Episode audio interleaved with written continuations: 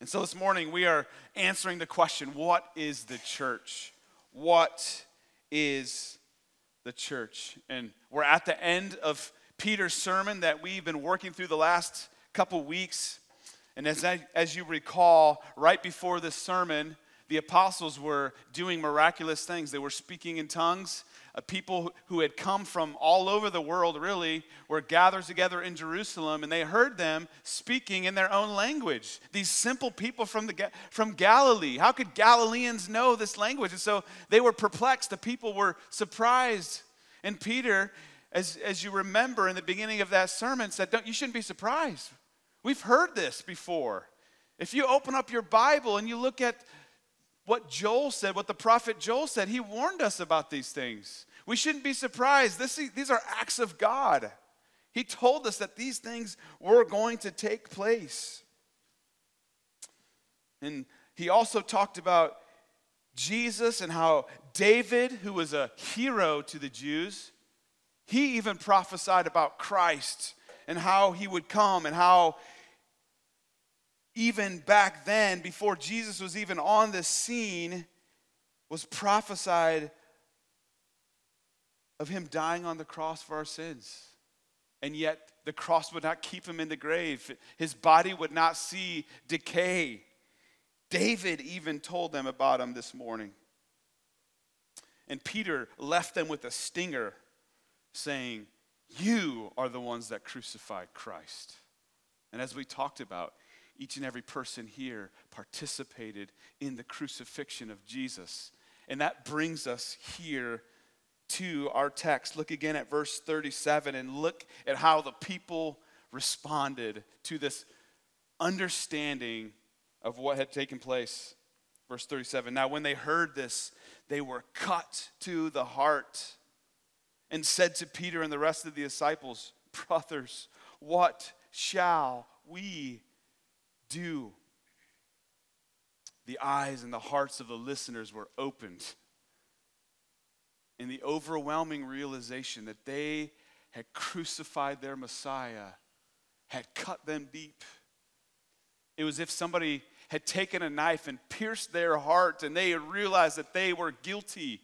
And when we understand our guilt, the only question that we can come up with is this question here What shall we do?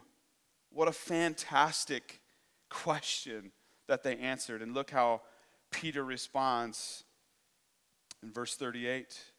And Peter said to them, Repent and be baptized, every one of you, in the name of Jesus Christ, for the forgiveness of your sins, and you will receive the gift of the Holy Spirit. For the promises for you and for your children, and for all who are far off, everyone whom the Lord our God calls to himself. And with many other words, he bore witness and continued to exhort them, saying, Save yourselves from this crooked generation. So those who received his word were baptized, and they were added that day about 3,000 souls. So the first thing I want to do this morning is look at the church defined. What is the church? And here's how I want to define the church this morning the church consists of all people whom God has granted repentance and faith to trust in. The church consists of all people whom God has granted repentance and faith to trust in Him. It's to trust in Christ. That's what the church is. That's who the church is. The church is not everybody who comes and gathers this morning. Not everybody in here is necessarily part of the church. It goes far deeper than that. Church is not a building, it's not something you go to. It's not even about becoming a member of the church. That doesn't necessarily make you part of the church. You may be part of the gospel community church, but it doesn't necessarily mean you are part of the big C church. Rather, the church is made of people who have genuinely repented of their sin. It's those who have seen their need for Christ, they've realized that they were guilty, that they were the ones who crucified Jesus. And they needed to repent. They needed to turn from their sin in order to find forgiveness. So, what does repentance mean? It, it means to change, take a course of direction. Like you've changed your course of direction. You've been walking one way. From the time that we're born, we're walking one way. All of us are born walking away from God. Nobody is born loving Jesus. That's impossible. We're not born that way. We are born separated from Him, walking one direction. Repentance means we come to the place where we realize, man, I'm living my life wrong. My life has been separated from God because of my sin. I need to change course and go a new direction. And repentance doesn't just mean a one time thing that you say, I've screwed up and I'm going to change courses. It's actually living out then a different way of life. Like you're no longer consumed by that way of living. That way of living is no longer attractive to you. It doesn't mean we're perfect. It doesn't mean that we have arrived. It doesn't mean that we're never going to mess up again, but rather we are becoming more and more like Jesus. That's what repentance is. And so the first question that leads us to is Have I truly repented? Have you truly repented of your sin? The, the person that you were born as, the person that you were like before Christ. Are you different? from that person. As you read through the scriptures and you see what Jesus was like and you see what we are called to as believers, does your life look more and more like Christ?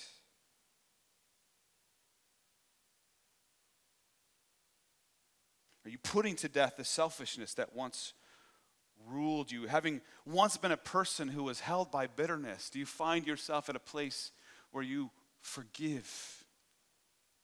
Because you understand that Christ has forgiven you of so much. How could you hold anything against another person? Repentance looks like forgiveness. There is a marked difference in a person who has repented. And that is the person who belongs to the Big C church. If, however, your life just looks just like those who are in the world.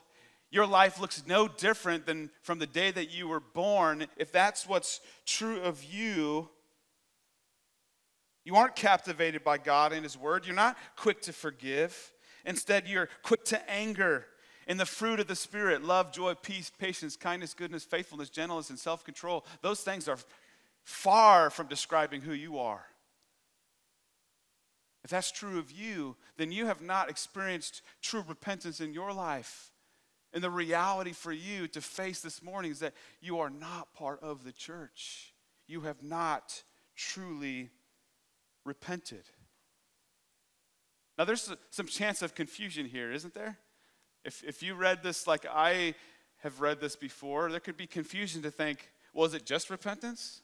because it looks like there's something else that needs to happen in order for me to become part of the church. Notice it says, Repent and be baptized for the forgiveness of your sins in verse 38. So, does this mean that not only do I need to repent, but if I want to be saved, I have to be baptized? And if I'm not baptized, if I don't go into the waters of baptism, then somehow I'm not part of the Big C church. Now, that's a controversial thing to, to be thinking about.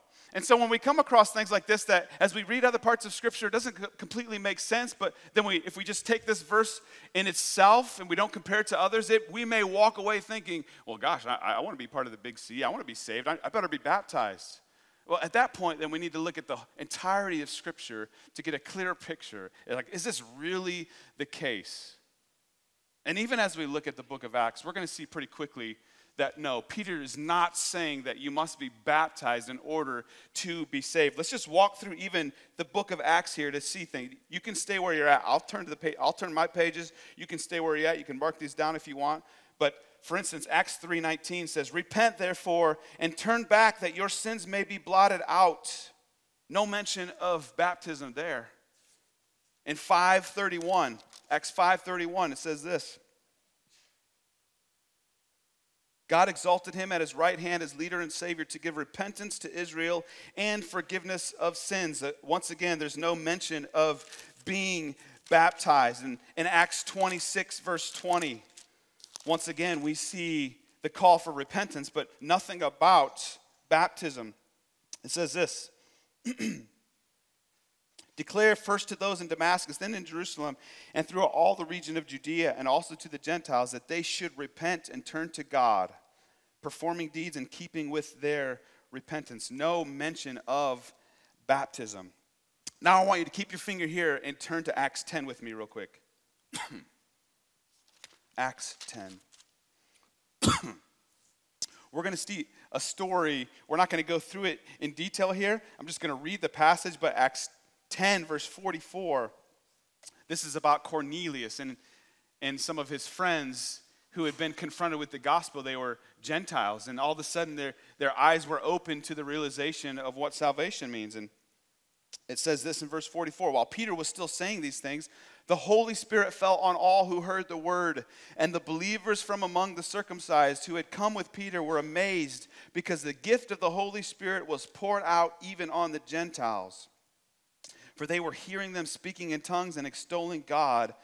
Then Peter declared, Can anyone withhold water for baptizing these people who have received the Holy Spirit just as we have? And he commanded them to be baptized in the name of Jesus Christ. So, what we see here is that when did baptism come? Was it before they received the Spirit or after they received the Holy Spirit? It came before. It didn't come after. They didn't get baptized and then they received the Holy Spirit. Rather, what we understand here as we study all of Scripture is baptism is simply an outward expression of what's happened inwardly. Jesus called us to walk in obedience by being baptized. It's, a, it's an act of obedience. It's not an act of being saved. It's not an act of receiving salvation by being baptized. We are just called to walk in obedience by expressing outwardly what God has done inwardly. And so it leads us to ask the question why then would Luke write this in Acts? Why would Peter say this and bring such confusion? Well, I think some of the things that we get we miss in translation here is we don't fully understand what baptism meant for them versus what it means for us. Now, baptism is the same thing. It's the outward proclamation of what's happened inwardly. But for Peter, to ask them for call for them to be baptized was Peter saying, you need to lay down your life and give it all up. You need to give everything that you've believed up in order to follow me, which is no different than what he's called us to do, right? But here's the thing it is so easy for us to be baptized. All we got to do is get in the dunk tank, we throw you under, you come back up, and we celebrate. It's a beautiful testimony for us to hear. The only hard part is for those who don't like being in front of people.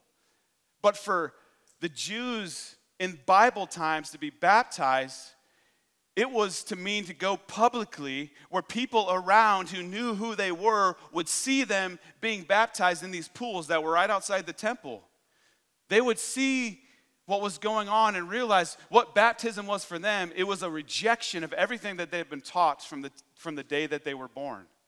And their peers, those who had, they had gone to church with, those that they had worshiped with, who were not understanding who Jesus was, it would have opened their lives up for ridicule, opened their lives up for even persecution. So it's not a act of being saved by being baptized, then you're earning salvation, but rather it's just the understanding that what it means to follow Jesus means to give it all up. And they lost far more than what we, we lose in following Jesus. Peter wanted them to understand the cost Far different than the, what many churches do today, right? Come to Jesus and you'll live your best life now. We're called to give it all up. Those who are part of the true church are those who say, I repent of everything that I've lived for and I choose to follow you. I choose to give away the things of this world because they don't compare to you. What is the church defined as? It consists of all who whom God has granted repentance and faith to trust in Christ as their Savior. Have you rejected this world? Have you repented of your sin? Is your life different now before Christ? That is who the true church is. Look at verse 42. And they devoted themselves to the apostles' teaching and the fellowship, to the breaking of bread and the prayer. So We just looked at the church defined. Now we're looking at the church devoted. What was the church devoted to? What were the things that the church pursued after? And I would argue here that what the church prized back then should be the same things that we are devoted to as well. These are the same things that we should give our time, expend our energy towards, spend our energy for. And as we look here, the first thing that we see is that they devoted themselves to God's word. They devoted themselves to God's word. It says here, they devoted themselves to the apostles' teaching. You know, in order to give your allegiance to someone, you must understand the truth behind it. You must understand what they are all about. And unfortunately, we live in a world, in a country that no longer seems to value truth.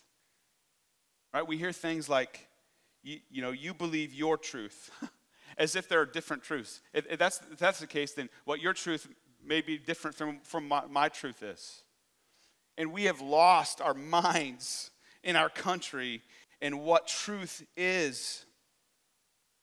And what arrogance is there for us to think that somehow we have better ideas than what Scripture says? Earlier this week, I came across a news clip. Now, please understand, I, I don't mean this as a joke. I, I, I don't want us to laugh at this. It is laughable to a sense that it makes no, no, no sense at all. The only reason I share this is because it shows how we have lost our way of what truth is. And honestly, we should be heartbroken for people like this. But the interview was this man who was now identifying himself as a woman. And he was going, just kind of talking, or she, I, I don't even know what to say anymore with this, but like this, this man was saying that he was a woman now. Not only that, he was a white male who was identifying as a Filipino woman. We've lost our minds. How can, how can we get to a place where we think we're different than what our DNA says that we are. Now, the church has failed miserably when it comes to people who find themselves in this, and we have not cared and loved and come to a place to, to help them through this. Is this wrong and wicked and evil? it, it is. But we must be caring. But as Christians, we have the wonderful thing that is called God's Word. We've been given the truth of what we are called to believe. God has given us a gift that we don't have to guess what we should go after. We don't have to guess what we should think. We can come and understand the heart of God. This is this book is not about what we should do as much as it is about who our God is. He has given us this gift for us to devote our lives to. we learn about who Jesus is. We learn about who the church is. We learn about what we, our lives are to be to look like in light of giving our lives to Christ. The question for you this morning is do you allow the truth of God's word to inform how you interpret the world? Or are you getting swept up into the world where you define your truth? God has given us the standard of what truth is, to keep us grounded. Are you spending time daily to meet with the Lord, to learn of who He is? Are you devoting time to understand who your God is, to see how great He is, so that when you experience the trials of life, you are able to interpret it through a lens that will keep you on solid ground?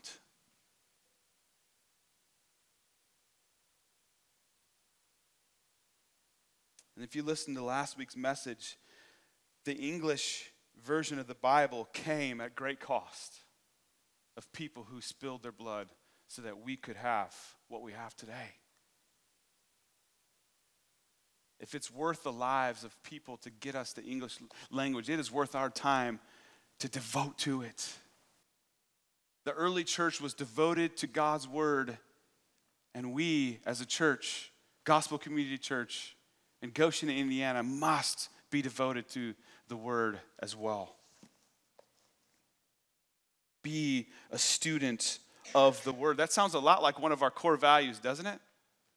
Bold preaching, the preaching of God's word, the proclamation of his word, it matters. To the early church, it matters to us. Here's the second thing that we see that they were devoted to they were devoted to fellowship. Fellowship here. You see that right in verse 42. What is fellowship? The Greek word here is koinonia, it means partnership, it means close mutual association, it, it means doing life together at a deep level. Now, this goes far beyond just gathering together. I don't know if you grew up with, with a church that had a fellowship hall, right? We go to the fellowship hall, we bring our potluck dinners. Now, I think those are great things. I think that helps build fellowship, but it goes deeper than just that. Certainly, what we're doing now, this is koinonia, this is fellowship. We're gathering together around the Word of God. It's about stimulating one another to holiness and faithfulness to God. It's about accountability. It's about getting to know one another deeper so that we can challenge one another. We are called to do life together. We are called to be committed to one another. When we come together as a church, we partner together in Christ. We need encouragement, right? The world is hard. We're going to go into the world, we're going to face trials and hardships. And we need other brothers and sisters in Christ who can come along and encourage us. And when we get sideways, we need somebody to come and knock us upside the head lovingly to get us back on the right path. When we're sorrowful and heavy hearted, we need somebody to come lift us up, encourage us, point us to Jesus. That's what fellowship is. Fellowship is not just coming together and then going home. It's coming together, getting to know one another, going to a place where we know others well and others know us well so that we can encourage one another. You, we can't encourage others if we don't really know where they're at. It's why we as a church believe so firmly in small groups. We don't say we're just a church that, hey, one of the things that we offer is small groups. We believe that we're a church of small groups, and we believe that discipleship happens best in smaller groups. Like, there's no possible, we have three elders here. There's no possible way for us to get to know 150 people intimately and to know well what each of you need. But we can care for 12 to 15 small group leaders who are then caring for the body. God calls us to do life together. Do you have a small group of Christian brothers and sisters who know you well, whom you know well, where you can mutually encourage one another, partner together in the gospel? Whether it's through a small group here or through work or some other avenue where you have people who can encourage you, we need to gather together.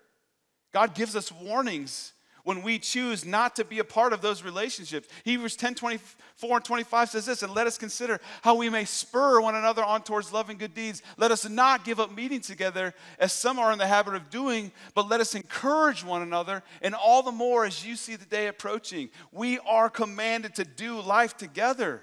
We don't have a choice as believers. We're not going to grow if nobody knows us well. The, greatest growth in my life has come from those who know me best, those who I walk regularly with, who can ask me the hard questions, who know when I'm off, who know when I'm saying things that I shouldn't be saying, or, or I'm despondent or I'm distant. That doesn't happen though if we come into church and then we leave and nobody knows us. The early church was devoted to fellowship, and we should be as well. The early church was also devoted to breaking of bread.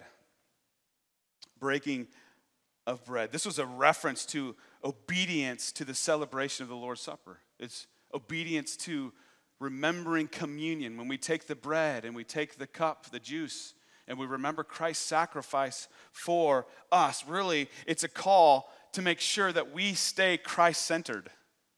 In a world that's calling us to think of other things, especially the church, we can get sideways with programs and things like that. What matters most is that we need to be Christ centered. Why do we take communion? We take communion so that we remember the sacrifice that Jesus did on our behalf. And as we take communion together, what an awesome thing it is to encourage one another in Christ. Here, here's a few thoughts about what communion does for us. First of all, it reminds us that the ground is level at the cross, right? When we come to Jesus, there's, there's no hierarchy. Just because I'm a pastor doesn't mean that somehow I'm like higher up on the scale. Like communion reminds me that that we're all on the same level. We are all equally separated from Christ at birth, and we all have been given the gift of salvation if we repent and believe. Communion allows us to remember the ground is level at the cross. We're all equal. We're all equally separated from God, but we can all make our way to Him. Because the second thing I think of is it reminds us that we are forgiven. What a torturous life to remember Christ was declared guilty because of our sin, apart from remembering that there's forgiveness that is given to us because of his sacrifice. Communion reminds me that the price has already been paid. I've been forgiven.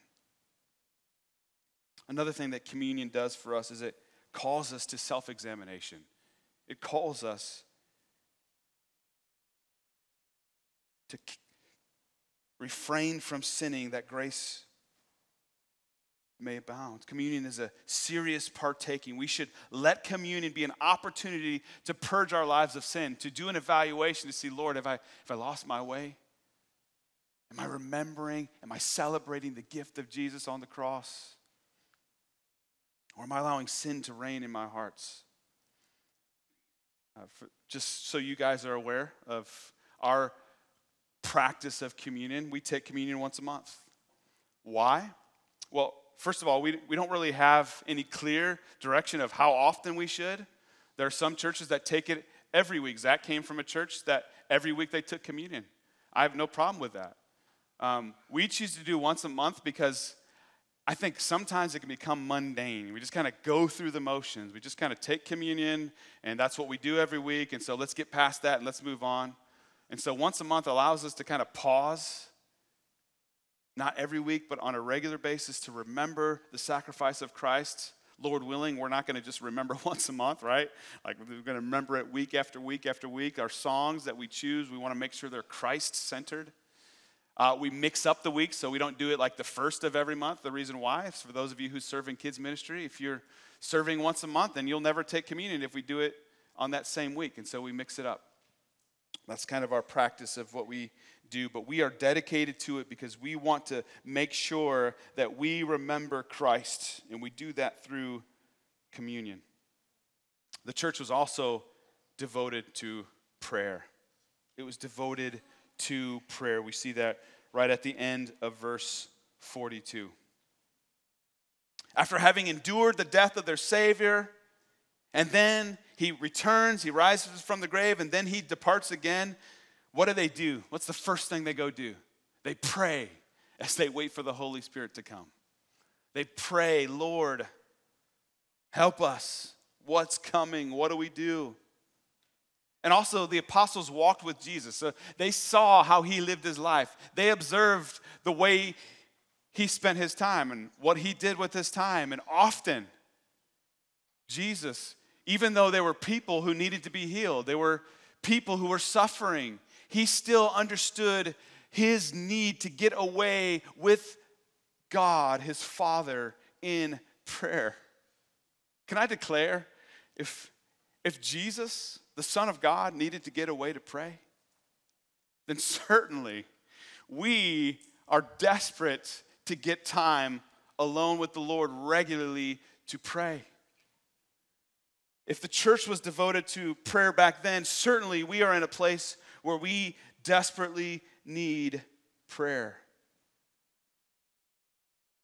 But there's a sad state in the church today, and many of us spend far too little time praying. And if I'm honest, there are times where I forget to pray. And if we forget to pray privately, then certainly we're not going to come together to pray. And the sad part of, the church is that how do you make sure that rarely anybody shows up? Schedule a prayer gathering. It's usually the least attended thing in the church. It's hard to pray. But yet, if we want to see God move, then we will be dedicating our lives to pray, both privately and coming together. We have the opportunity next week to gather together. We've had some sweet times. And my question for you what's keeping you from setting aside the first Sundays of every month right after church to pray until 11:15? If there's a good reason, please let us know so we understand why you're not here and maybe we can work around that. But let's dedicate time. Let's let's go through the hard things of having our kids sitting with us. Look, we have our kids running around. It's distracting sometimes, but it's a good distraction because our kids are understanding, they're seeing the desperateness that we have that understand that we can't go through life without prayer. And I, I would say this, if you have young kids, and you want to devote time to pray as a family, I guarantee it's not going to go well at home either. it's going to be nuts. But you know what's important for us, to, our kids, to see is that we value prayer. And I think the reason why we don't pray is because we don't understand how desperate we are. And I think in America, especially, we've gotten to this place where we are so comfortable and we can handle things on our own. We got enough money. We don't, what do we need Jesus for? What do we need Jesus when things are hard? And we've just lost the understanding that we are desperate. Do you understand how desperate we are? Do you realize, even for me, I am one step away from ruining my reputation. One false move, one major false move for me could ruin my job. One false move from you could ruin your reputation in your work, in your job, in your place. We are desperate for God to move. We are, we are not above sin. And when we come to a place where we are desperate, then we will be devoted to prayer. So we've looked at the church mind, we've looked at devoted. Lastly, we see the church displayed. The church displayed. Verse 43, look at there again. And awe came upon every soul, and many wonders and signs were being done through the apostles and all who believed were together and had all things in common. They, they were selling their possessions and belongings and distributing the proceeds to all as any had need. And day by day, attending the temple together and breaking bread in their homes, they received their food with glad and generous hearts, praising God and having favor with all the people. And the Lord added to their number day by day those who were being saved. So, a few things about the character of the church. This is what the church, this is what the response was of their lives because of the things that they were devoted to. Because of their devotion being to God, this was the outpouring of that devotion. They were in awe of God. They were in awe of God, it says there, and awe came upon every soul. Many wonders were done. Because of their commitment to the Lord, they were seeing amazing things happen and they realized what they came from. It wasn't anything in them, it wasn't because they're awesome and amazing people, it's because they served an awesome God. And so when they saw, they, they saw all these amazing things. They saw the Apostle Paul, who was Saul, who was martyring Christians, who was there at the approval of the death of Christians, who was arresting Christians left and right. God radically transforms. God radically transformed him. This wasn't Paul coming to his senses and realizing, oh, you know what? I should probably change my ways and look to honor God. No, Jesus confronted him on the road to Damascus and said, Saul, Saul, why are you persecuting me? And Paul had this dramatic conversion, an act of God. They would see people who were devoting their lives to demonic practices repenting and turning away from that. People who were willing to sacrifice everything, including their lives, in order to follow Christ. And they were in awe. Are you in awe of God this morning as you look at your life, the sins that God has taken away from you? The sins in others who you've seen God make radical transformations in people. Are your eyes open to the amazing God that He is? The problem isn't that God isn't at work, the problem is we don't see it often. The true church is in awe of who God is. Look at verse 44. And all who believed were together and had all things in common, and they were selling their possessions and belongings and distributing the proceeds to all as any had need. Not only did they display an awe for God, but they displayed great care for one another. Great care for one another. I mean, look at, look at what they did. Look at how they cared. They were committed to one another. They were united around what really matters most. They were selling their possessions and belongings in order to help those who were in need. Now, if there's any socialists here, communists, let me just make clear that this is not an advertisement for that. They, they weren't forced.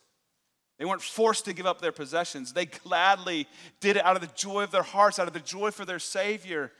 They saw a brother or sister in need and they sold their possessions and gave it to them as they had need, as was, as was fitting. They loved each other so much that they wanted to make sure the needs of those around them were cared for. And, and can I just say, as a church, I, I feel like I've heard so many stories of our people caring for one another in that way.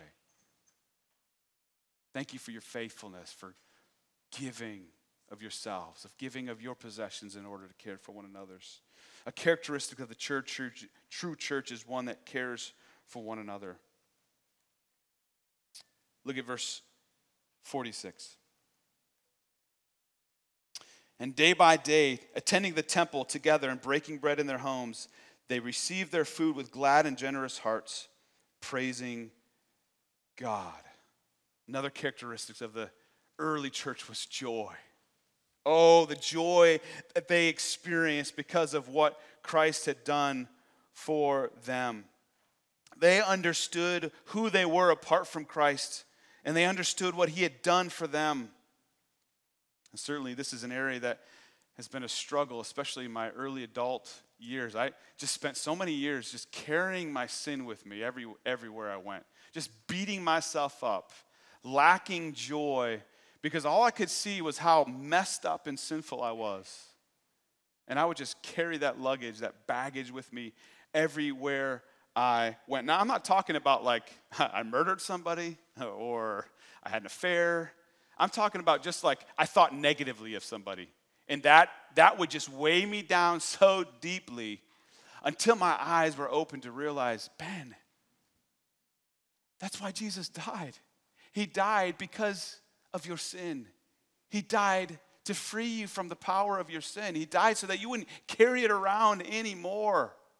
And when my eyes were finally kind of the blinders were taken off to realize, why do I have to keep carrying this around when Jesus has already paid for it on the cross? Oh, the joy that filled my heart. That's why often on Sunday mornings I can't help but lift my hands and, and shout and sing. I'm not saying that's what you have to do, but like, do you experience joy because of what Christ has done for you? The true church is made of those who understand where they were and where God has brought them to where they can't help but be joyful. Are you a joyful person? Are you aware of what you were but who you are now? The true church is one that's full of joy. Look at verse 47 again. Praising God and having favor with all the people. Another thing about the true church is that it's attractive.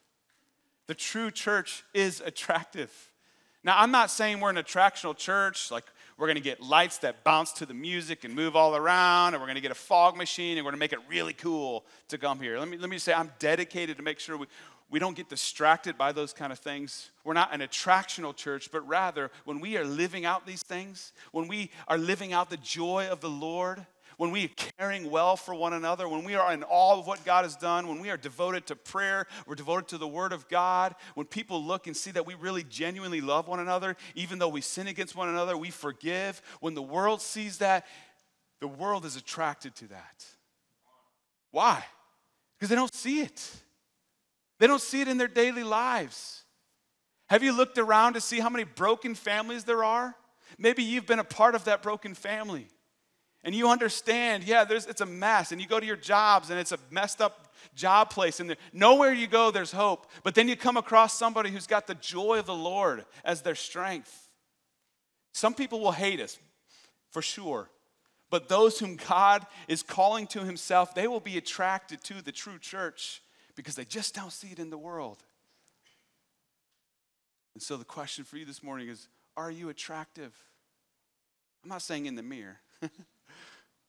the way you live your life. Is it one that displays the character of Jesus Christ that even when the world is hating and canceling and all that stuff, you just have a different flavor to you?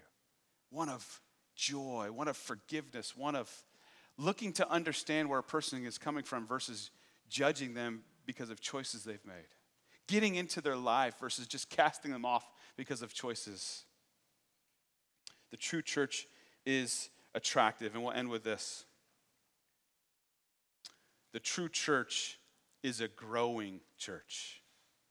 The true church is a growing church.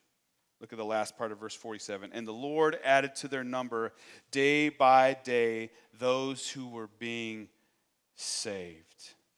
We saw something similar at the end of verse 41, and they were added that day about 3,000 souls. Now, will we ever see 3,000 come to Christ in a weekend? I don't know. I think there was a unique outpouring of the Spirit during this time because remember, this is the beginning of the church. They, they didn't have millions of people around the world who were saved. We're talking about 120 people who were dedicated to the Lord and then this outburst. So I think this is a unique outpouring of the Holy Spirit. However, the good news for us is that the church never shrinks. Do you realize that? Now, you may look at statistics and say, well, there are less people going to church. The church is shrinking. The church is not the building. The church is not just everybody who attends on the Sunday morning. The church is made of those who have genuinely repented of their sin and placed their faith in Jesus Christ. And the good news for us, if that's true for us, Philippians 1 6 is that he who began a good work in you will bring it to completion. The church does not shrink, amen? The church is only growing. That's good news for us.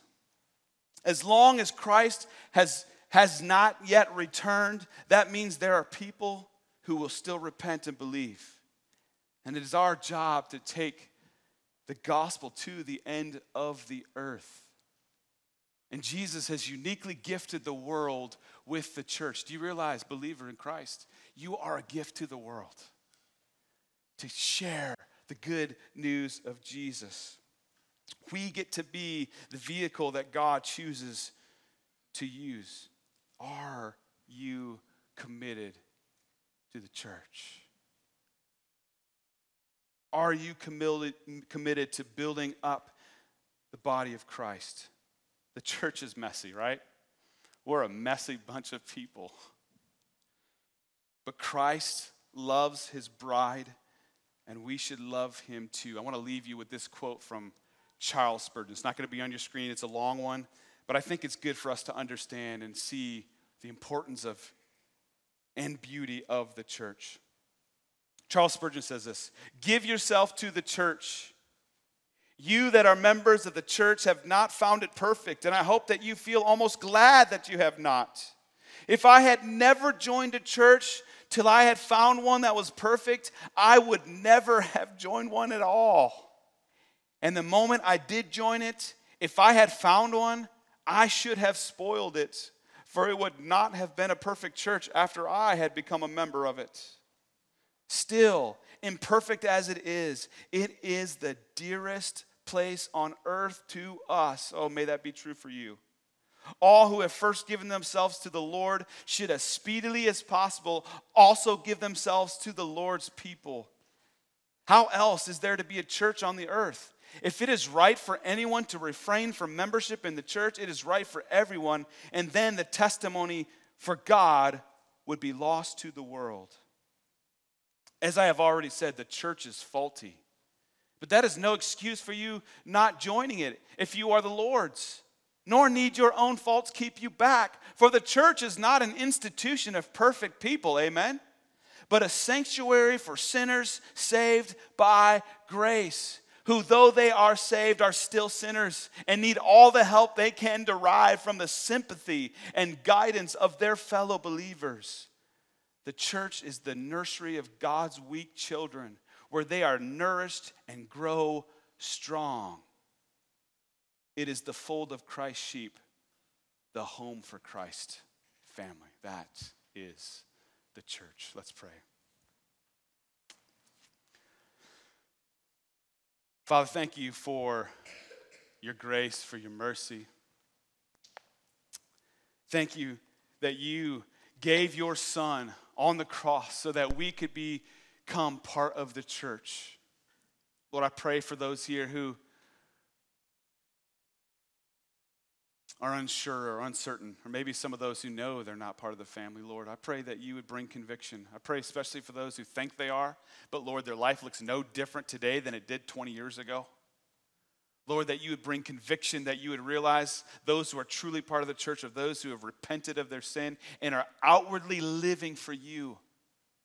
God, I pray, make us a church full of people who are devoted to prayer, we're devoted to the Word of God, we're devoted, devoted to fellowship, we're devoted to being Christ centered.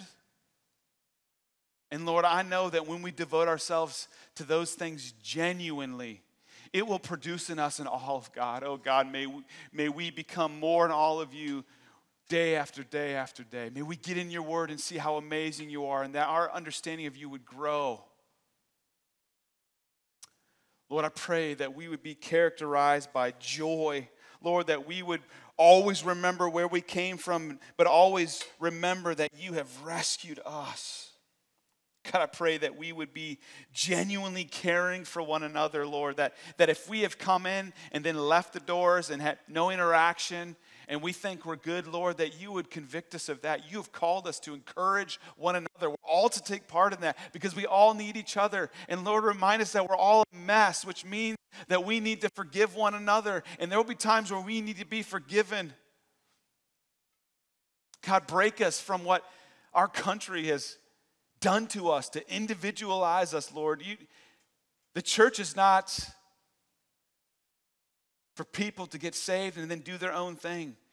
We're called to be a part of a bigger thing than ourselves.